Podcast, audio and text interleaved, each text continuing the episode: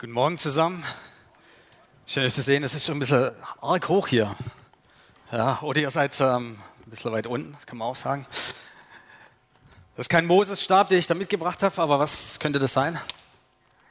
Nagel, gut. Gutes Feedback würde ich mir gerne wünschen für den Rest vom Gottesdienst immer auch wieder so ein bisschen Feedback von euch. Ja, ich habe da so einen Nagel mitgebracht. Haben mal einer aus unserer Gemeinde gemacht, den Schreiner. Ich habe es mir dann unter den Nagel gerissen, sozusagen. Genau. Ja, ein überdimensionaler Nagel passt auch gut für die Räumlichkeiten. Da könnt ihr das wirklich sehen, was mir auch, auch im Herzen brennt. Mal so ganz ehrlich gefragt, so unter uns, ähm, wer schlägt bei euch daheim die Nägel in die Wand? Ist die Frau, ist der Mann oder weiß die Frau, wo er hin muss und der Mann macht es dann oder die Frau sagt dann lieber, Zwei linke Hände. Ich nehme das selber in die Hand. Ja, wie sieht es aus bei euch? Beide? Gut. Das sind welche. Wie meinst du? Du machst die Schrauben. Das heißt vorher die Löcher bohren, bevor die Wand einbricht? Nein. Ja, du schwingst einen Hammer, ne? Dann, okay. Ja, wie sieht's aus bei euch? Ah, trauen sich noch nicht so richtig. Ja, ähm, vielleicht geht es euch manchmal dann auch so ähm, wie mir. Man braucht ja auch manchmal ein bisschen Übung. Man fängt dann an zu hämmern und denkt ganz genau, wo der Nagel dann auch rein muss. Aber irgendwie bleibt der Nagel nicht da, wo er sein soll. Oder irgendwie beim Hämmern ja, wird es ein bisschen krumm wenn man den Nagel irgendwie nicht richtig trifft oder irgendwie nicht den richtigen Dreh raus hat. Ja. Ich habe es dann immer ganz äh, einfach so gemacht. Ich habe dann einfach den Nagel gedreht und was hatte ich dann? Einen schönen Haken gleich. Also man muss es auch mal ein bisschen praktisch von der ganzen Sache sehen. Ja, vielleicht könnt ihr euch auch, äh, die, die ihr Kinder habt, vielleicht auch daran erinnern. Ähm, ihr habt Ikea-Möbel vielleicht gekauft. Ja, ihr packt dann eure Sachen aus, die Möbel, die Einzelteile und äh, baut es dann auf. Und ihr wisst dann irgendwo, braucht man auch einen Hammer. Manch, meistens sind es ja dann nur die Zapfen, die man reinhauen muss, aber was machen dann meistens die Kids? Machen es dem Papa nach, oder je nachdem, was daheim aufbaut, auch der Mama nach, und schnappen sich dann den Hammer. Ja, das ist ein neues Fitness, Fitnesstraining. Das war dann mein Fitnesstraining, fix unterwegs, hieß das Fitnessprogramm. Weil wenn mein Sohn dann unterwegs war mit dem Hammer, mit seinen drei Jahren, da musste ich echt fix unterwegs sein, weil dann hat er einfach den Hammer genommen und einfach ausprobiert, was man alles so abklopfen kann. Ne? Und ich wollte ja nicht lauter neue Möbel kaufen, sondern ich wollte ein Möbelstück neu aufbauen und nicht nachher lauter Macken haben in meinem, in meinen Möbeln.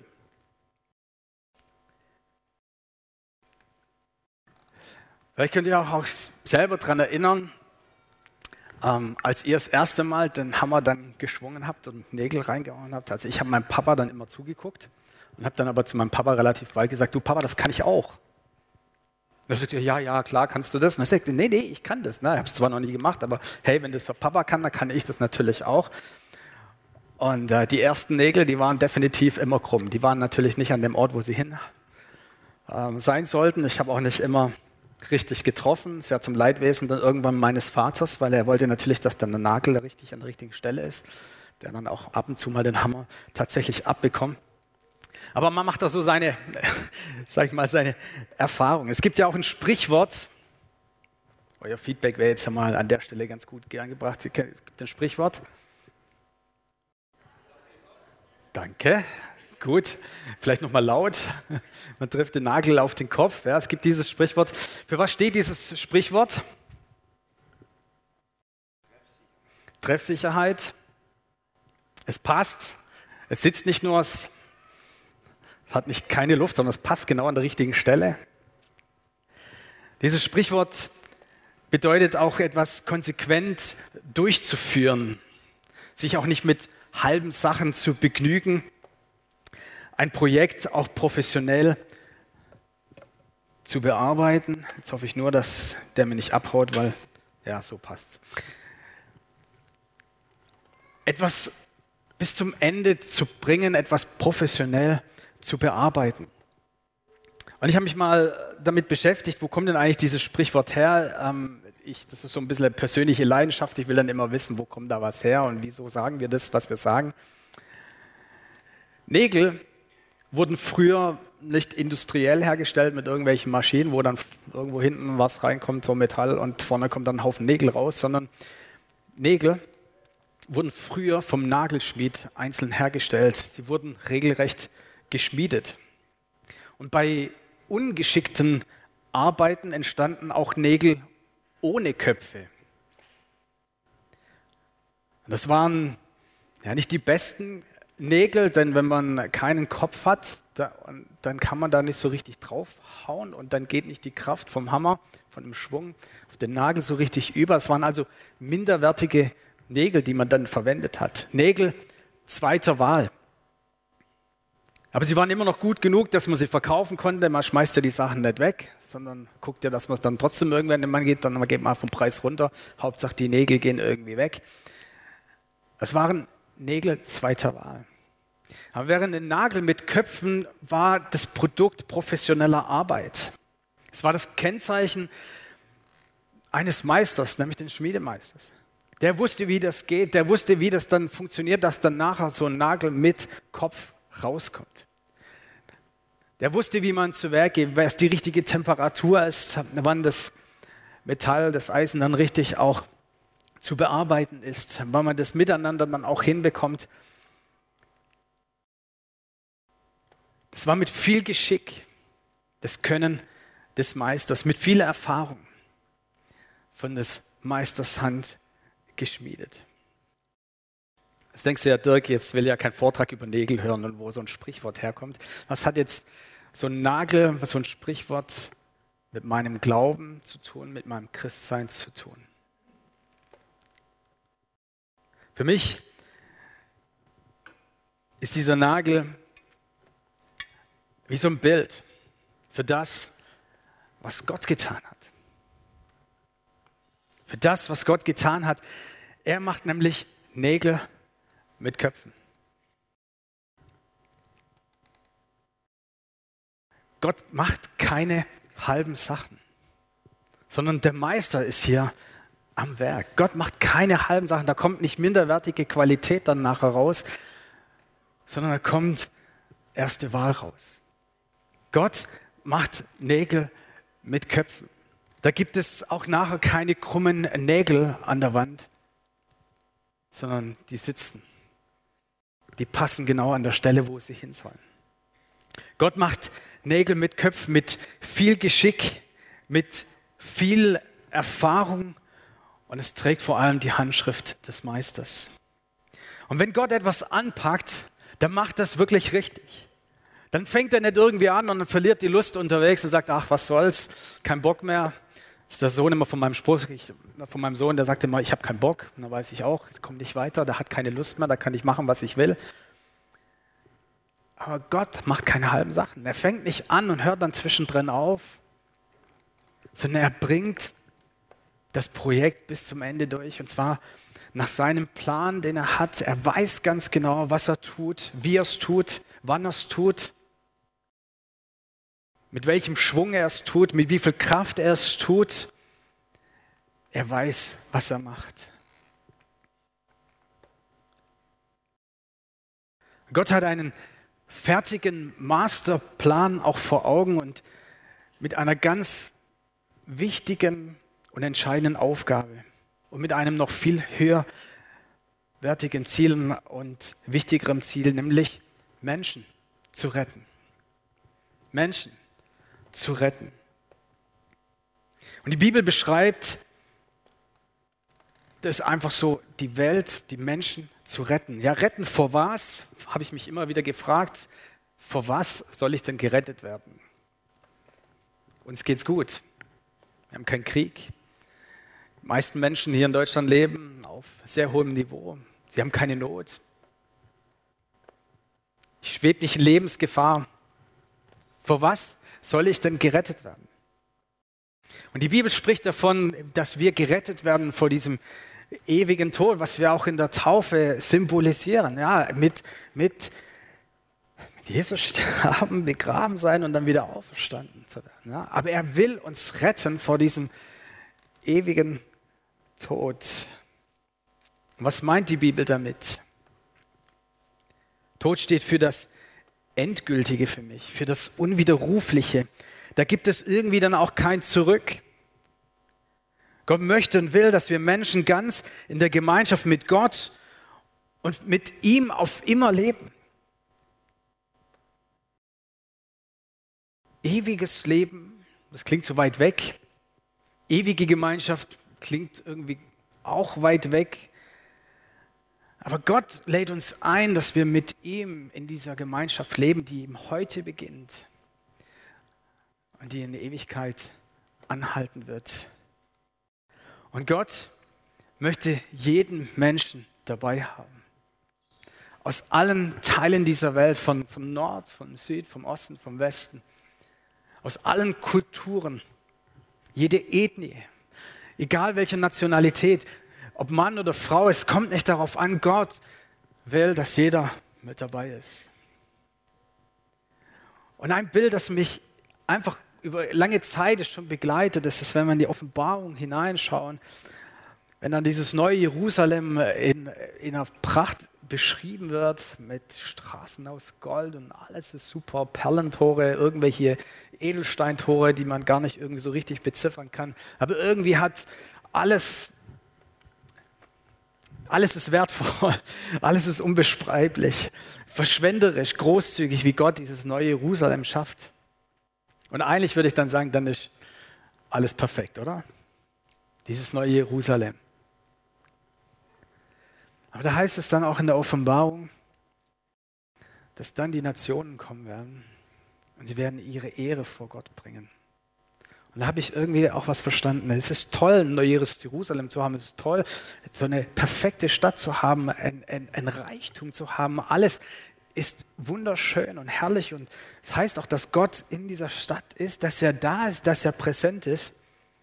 Aber dann sagt Gott, eines fehlt noch. Und dann kommen die Nationen. Dann kommen die Menschen mit ihren Sprachgruppen, da kommen die Menschen aus allen Teilen dieser, dieser Welt, von Nord, von Süd, von Ost und West oder von der Mitte, wo auch immer her, ist auch völlig egal. Aber jede Nation, sie bringen ihre Ehre vor Gott. Gott will, dass wir Menschen gerettet sind in diese ewige Gemeinschaft von ihm und das ist das Ziel, auf das Gott hinwirkt. Und das hat er nicht irgendjemand übertragen, sondern er hat es selbst in die Hand genommen. Es ist die Handschrift des Meisters im Brief an die Gemeinde zu Rom im dritten Kapitel. Da schreibt der Apostel Paulus, Gott erklärt uns aus Gnade für gerecht. Es ist sein Geschenk an uns durch Jesus Christus, der uns von unserer Schuld befreit hat. Denn Gott sandte Jesus, damit er die Strafe für unsere Sünden auf sich nimmt und unsere Schuld gesühnt wird. Wir sind gerecht vor Gott, denn wir glauben, dass Jesus sein Blut für uns vergossen und sein Leben für uns geopfert hat. Und Gott bewies seine Gerechtigkeit, als er die Menschen nicht bestrafte. Keine halben Sachen. Keine halben Sachen. Hier ist der Meister am Werk, kein mal sehen, mal schauen, was mal, also was passiert. Ich versuch's halt mal, ja, so wie ich mit meinen Nägeln. Ich fange halt mal an, ich versuch's halt mal und schau mal, was dabei rauskommt. Und hoffentlich ist dann meine Frau zufrieden, ja. Ich versuch's mal als kleines Kind und es kommt nachher ein krummer Nagel raus. Nein, Gott überlässt es nicht irgendjemand, sondern Gott sandte wen? Gott sandte seinen ja, ihr dürft es ruhig laut sagen. Gott sandte seinen. Und er macht mit seinem Sohn keine halben Sachen. Die Bibel spricht davon, als die Zeit erfüllt war, sandte Gott seinen Sohn.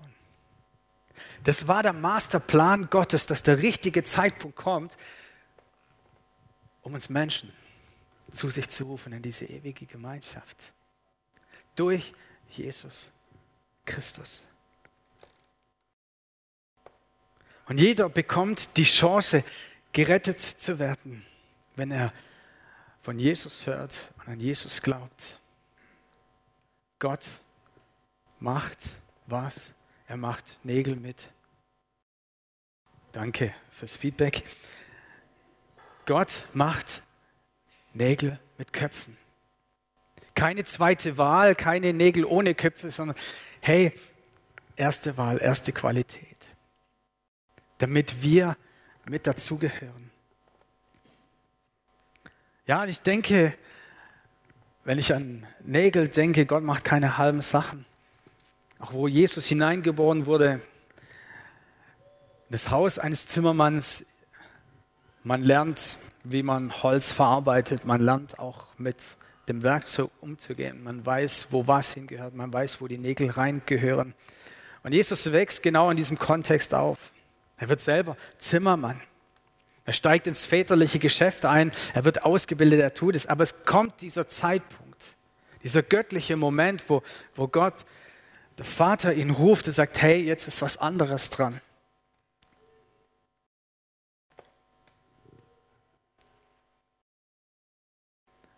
Und Jesus geht los und er predigt das Reich Gottes. Und es führt ihn auch an das Kreuz. Und auch an dieser Stelle macht Gott Nägel mit Köpfen. Wo mit jedem Hammerschlag der Nagel reingetrieben wird. Und am Ende das Kreuz aufgerichtet wird. Und genau in diesem Moment macht Gott Nägel mit Köpfen. Er überlässt es nicht dem Zufall. Er hat es seinem eigenen Sohn aufgetragen, dass die Welt gerettet werden kann, dass die Menschen in diese Gemeinschaft mit Gott hineinkommen können. Er schickt seinen Sohn und es führt ihn an uns Kreuz. Und es treibt ihm sogar die Nägel durch die Hände, durch die Füße. Eben bis zu diesem Zeitpunkt, wo dann Jesus selber sagt, es ist es ist vollbracht. Hey, lass uns das mal gemeinsam sagen. Es ist vollbracht. Ja, genau, wir probieren es mal im Chor. Es ist vollbracht. Hey, das ist tatsächlich vollbracht. Da muss man nicht nochmal nacharbeiten, da muss man nicht nochmal den Nagel rausziehen, da muss man es nicht nochmal gerade schlagen oder versuchen irgendwie zu richten, hinzubekommen oder nochmal vielleicht das Loch neu bohren, um dann weiterzumachen. Nein, es ist tatsächlich vollbracht, es ist perfekt. Warum? Weil Gott, der Vater, der Meister, seinen Sohn schickt. Und er legt alles in Jesus hinein. Alles. Und er weiß, er kann ihm vertrauen. Und er weiß, er wird es bis zum Ende durchbringen. Und er weiß, er ist bereit, selbst den bitteren Kelch zu trinken, weil es ihm sein Leben kostet. Er weiß, dass es ihm die Nägel durch die Hände treiben wird, aber er weiß, ich kann mit meinem Sohn Nägel mit Köpfen machen. In einer Kirche in Spanien, da gibt es ein besonderes Kreuz. Und an diesem Kreuz, gehalten von Nägeln mit Köpfen, da hängt eine Jesus-Figur, eine Jesus-Nachbildung. Aber das ist eine besondere Darstellung von Jesus am Kreuz, denn eine Hand ist gar nicht ans Kreuz geheftet, sondern der rechte Arm von Jesus neigt sich dem Betrachter, der vor diesem Kreuz steht, neigt sich diesem Betrachter tatsächlich zu. Und es wird folgende Geschichte darüber erzählt, wie das zustande kam kam nämlich regelmäßig ein äh, Mann in die Kirche und er ging zu seinem Priester, ging zum Beichtstuhl, er wollte seine Seele erleichtern, er wollte sein Gewissen erleichtern. Und es war für ihn die Übung, nämlich das, was ihn belastet, auch die Sünde, die in seinem Leben ist, über die Beichte zu bekennen und irgendwie einen Weg, ein reines Gewissen zu bekommen. Aber von diesem Mann wird berichtet, obwohl er so aufrichtig war, er kam immer und immer wieder. Und auch noch immer mit der gleichen Sache. Und irgendwann, eines Tages, da hatte der, der Priester keine Geduld mehr. Und er versagte diesem reuigen Sünder die Vergebung.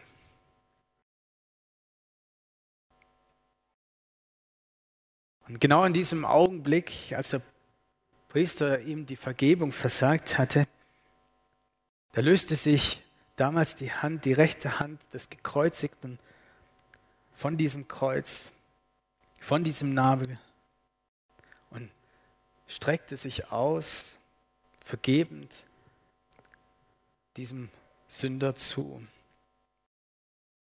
Und zu dem Priester sagte er einfach, du bist nicht für ihn in den Tod gegangen. Ich bin für ihn in den Tod gegangen. Aber das ist auch so für mich so ein Bild. Wir Menschen, wir sind manchmal bis zu einem gewissen Grad einfach geduldig. Und irgendwann ist die Grenze erreicht. Und so sehr erreicht, dass wir manchmal getrennte Wege gehen müssen, weil es einfach nicht mehr geht. Und es ist schmerzlich und es ist traurig. Aber nicht so bei Gott. Gott macht Nägel mit Köpfen. Und es ist vollbracht. Es ist vollbracht. Und ich möchte dich, ich möchte auch euch als Gemeinde ermutigen, Gott macht auch Nägel mit Köpfen mit euch. Mit dir ganz persönlich. Auch mit euch als Gemeinde. Ihr seid nicht irgendwie ein Zufall. Ihr seid nicht zufällig hier auf dieser Welt, sondern ihr seid Gott gewollt. Eine Gott gewollte Gemeinde.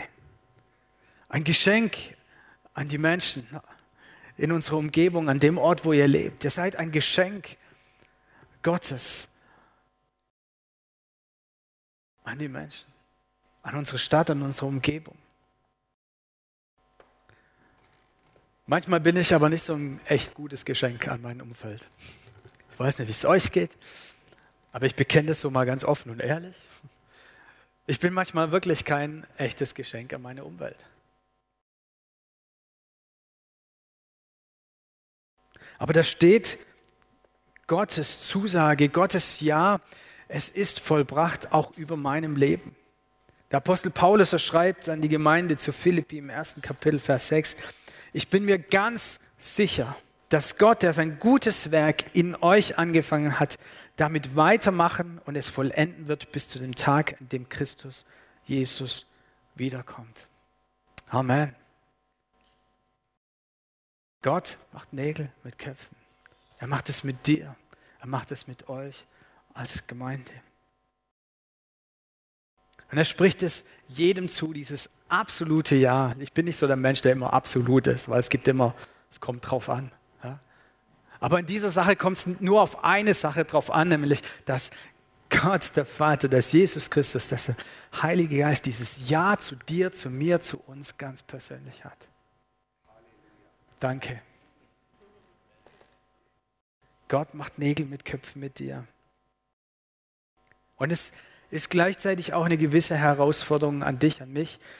Paulus schreibt an die Gemeinde zu Rom, sechstes Kapitel, Vers 13, lasst keinen Teil eures Körpers zu einem Werkzeug für das Böse werden, um mit ihm zu sündigen. Stellt euch stattdessen ganz Gott zur Verfügung. Denn es ist euch ein neues Leben geschenkt worden. Euer Körper soll ein Werkzeug zur Ehre Gottes sein, sodass ihr tut, was gerecht ist. Stellt euch Gott zur Verfügung, denn Gott macht Nägel mit Köpfen. Wenn Gott den Hammer schwenkt, dann trifft er.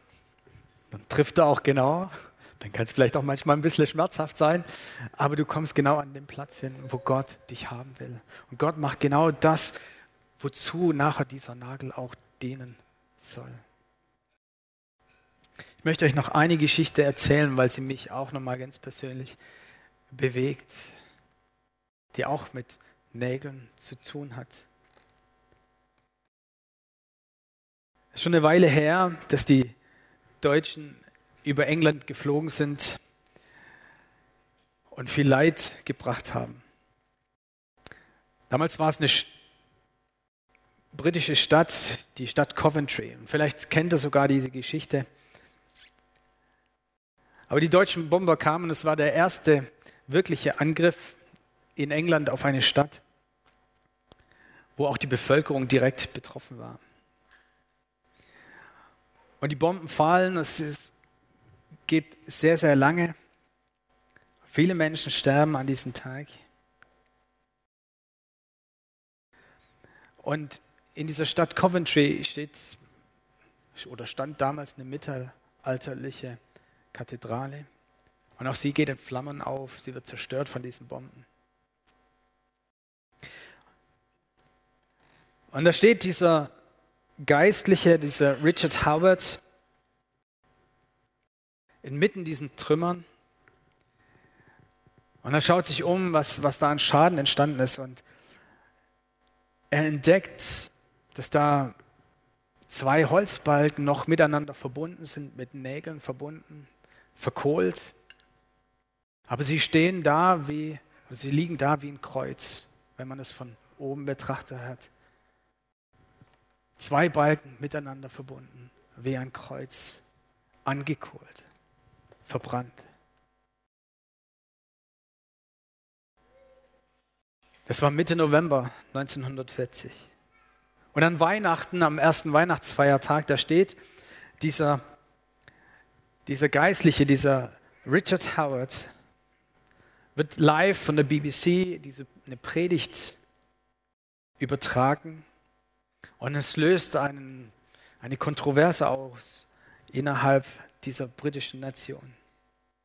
Aber er sagt, was wir der Welt erzählen wollen, ist dieses. Christus ist heute in unsere Herzen wiedergeboren worden.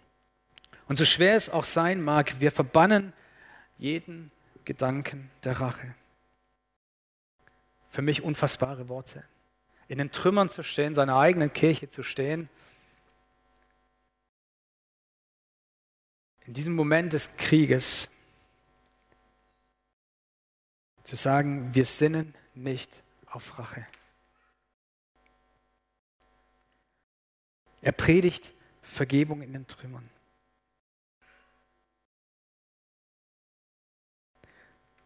Stunden nach dem Bombenangriff, als man dieses Holz auch entdeckt hatte, kam der Steinmetz und er brachte drei mittelalterliche Nägel zu diesem Priester, zu diesem Geistlichen.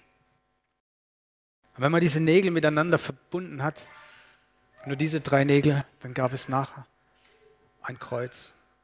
Daraus ist auch eine Friedensbewegung mit entstanden.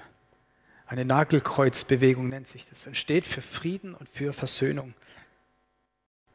Dieser Geistliche, er stand nicht hin, um zu sagen, hey, wir stehen auf zum, dem, aus Stolz und aus Trotz, sondern wir stehen auf und wir stehen dafür ein, dass das, was die Botschaft des Evangeliums ist, dass es auch noch heute gilt und selbst in den Trümmern, selbst in dem Leid in diesem Moment, wir stehen auf und wir predigen Vergebung.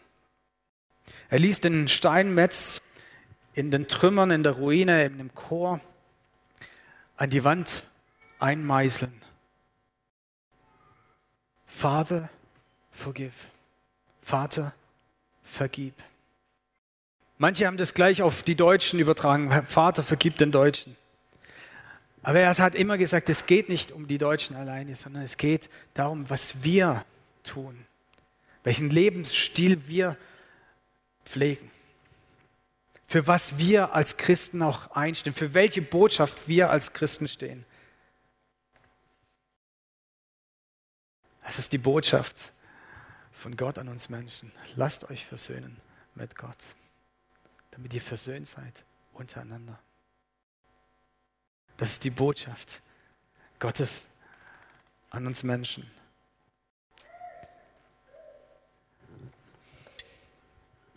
Gott macht Nägel mit. Ja, seid noch da, genau. Also Gott macht Nägel mit Köpfen. Gott macht Nägel mit Köpfen mit euch ganz persönlich, mit dir ganz persönlich. Und Gott macht auch Nägel mit euch als Gemeinde. Und ich möchte euch ermutigen, das mit mir auszusprechen über euch als Gemeinde. Indem ihr sagt, Gott macht Nägel mit Köpfen mit uns. Ich lade euch ein, dass wir das miteinander sagen. Das Lobpreisteam steht schon parat, finde ich super. Vielleicht könnt ihr auch schon anfangen mit Spielen. Aber ich lade euch ein, dass wir aufstehen miteinander dass wir auf Gott nochmal zugehen. Und ich möchte dich ermutigen, während ich diesen Nagel halte als Symbol. Es ist die Einladung Gottes an dich, dass er Nägel mit Köpfen gemacht hat. Es ist vollbracht für dich, für mich, für uns.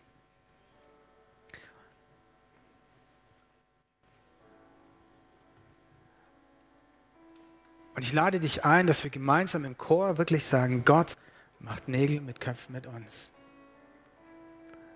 Also ein Bekenntnis des Glaubens. Damit möchte ich euch ermutigen. Gott macht Nägel mit Köpfen. Lasst uns das gemeinsam im Chor sagen. Gott macht Nägel mit Köpfen mit uns. Lasst uns das nochmal sagen. Das tut gut. Gott macht Nägel mit Köpfen mit uns. Amen. So sei es. Amen. Ich möchte noch ein Gebet sprechen mit euch.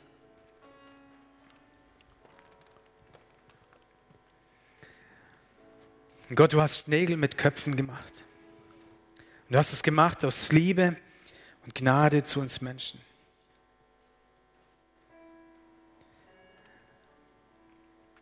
Und diese Gedanken, was du über uns Menschen denkst, das ist dir, das ist dir lieb, das ist dir teuer, das ist dir wertvoll. Und es war fest in deinem Herzen verankert und es ist immer noch fest in deinem Herzen verankert. Du willst, Gott, dass wir Menschen mit dir in Gemeinschaft leben.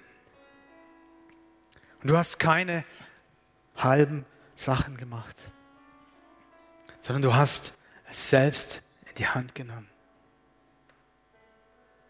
Du hast es selbst in die Hand genommen. In deinem Sohn Jesus Christus stehen wir hier und bekennen, Gott, du bist unser Herr, du bist unser Gott. In unserem Herzen glauben wir, dass es ist vollbracht. Und dein Ja steht über mir, über meinem Leben. Dein Ja steht über meine Familie, über mein Leben, ob ich Single oder verheiratet bin. Dein Ja steht über meinem Leben. Und dein Ja steht auch über uns als Gemeinde. Dein Ja zu uns ist voller Leidenschaft, ist voller Freude, ist voller Liebe zu uns. Und dessen will ich mir immer wieder neu bewusst werden. Und deine Gedanken, deinen Sinnen, dein Denken, deine Leidenschaft, deine Freude, deine Liebe, sie soll Platz finden in unserem Leben. Und ja, wir wollen uns dir zur Verfügung stellen, Gott. Denn du machst Nägel mit Köpfen. Amen. Amen.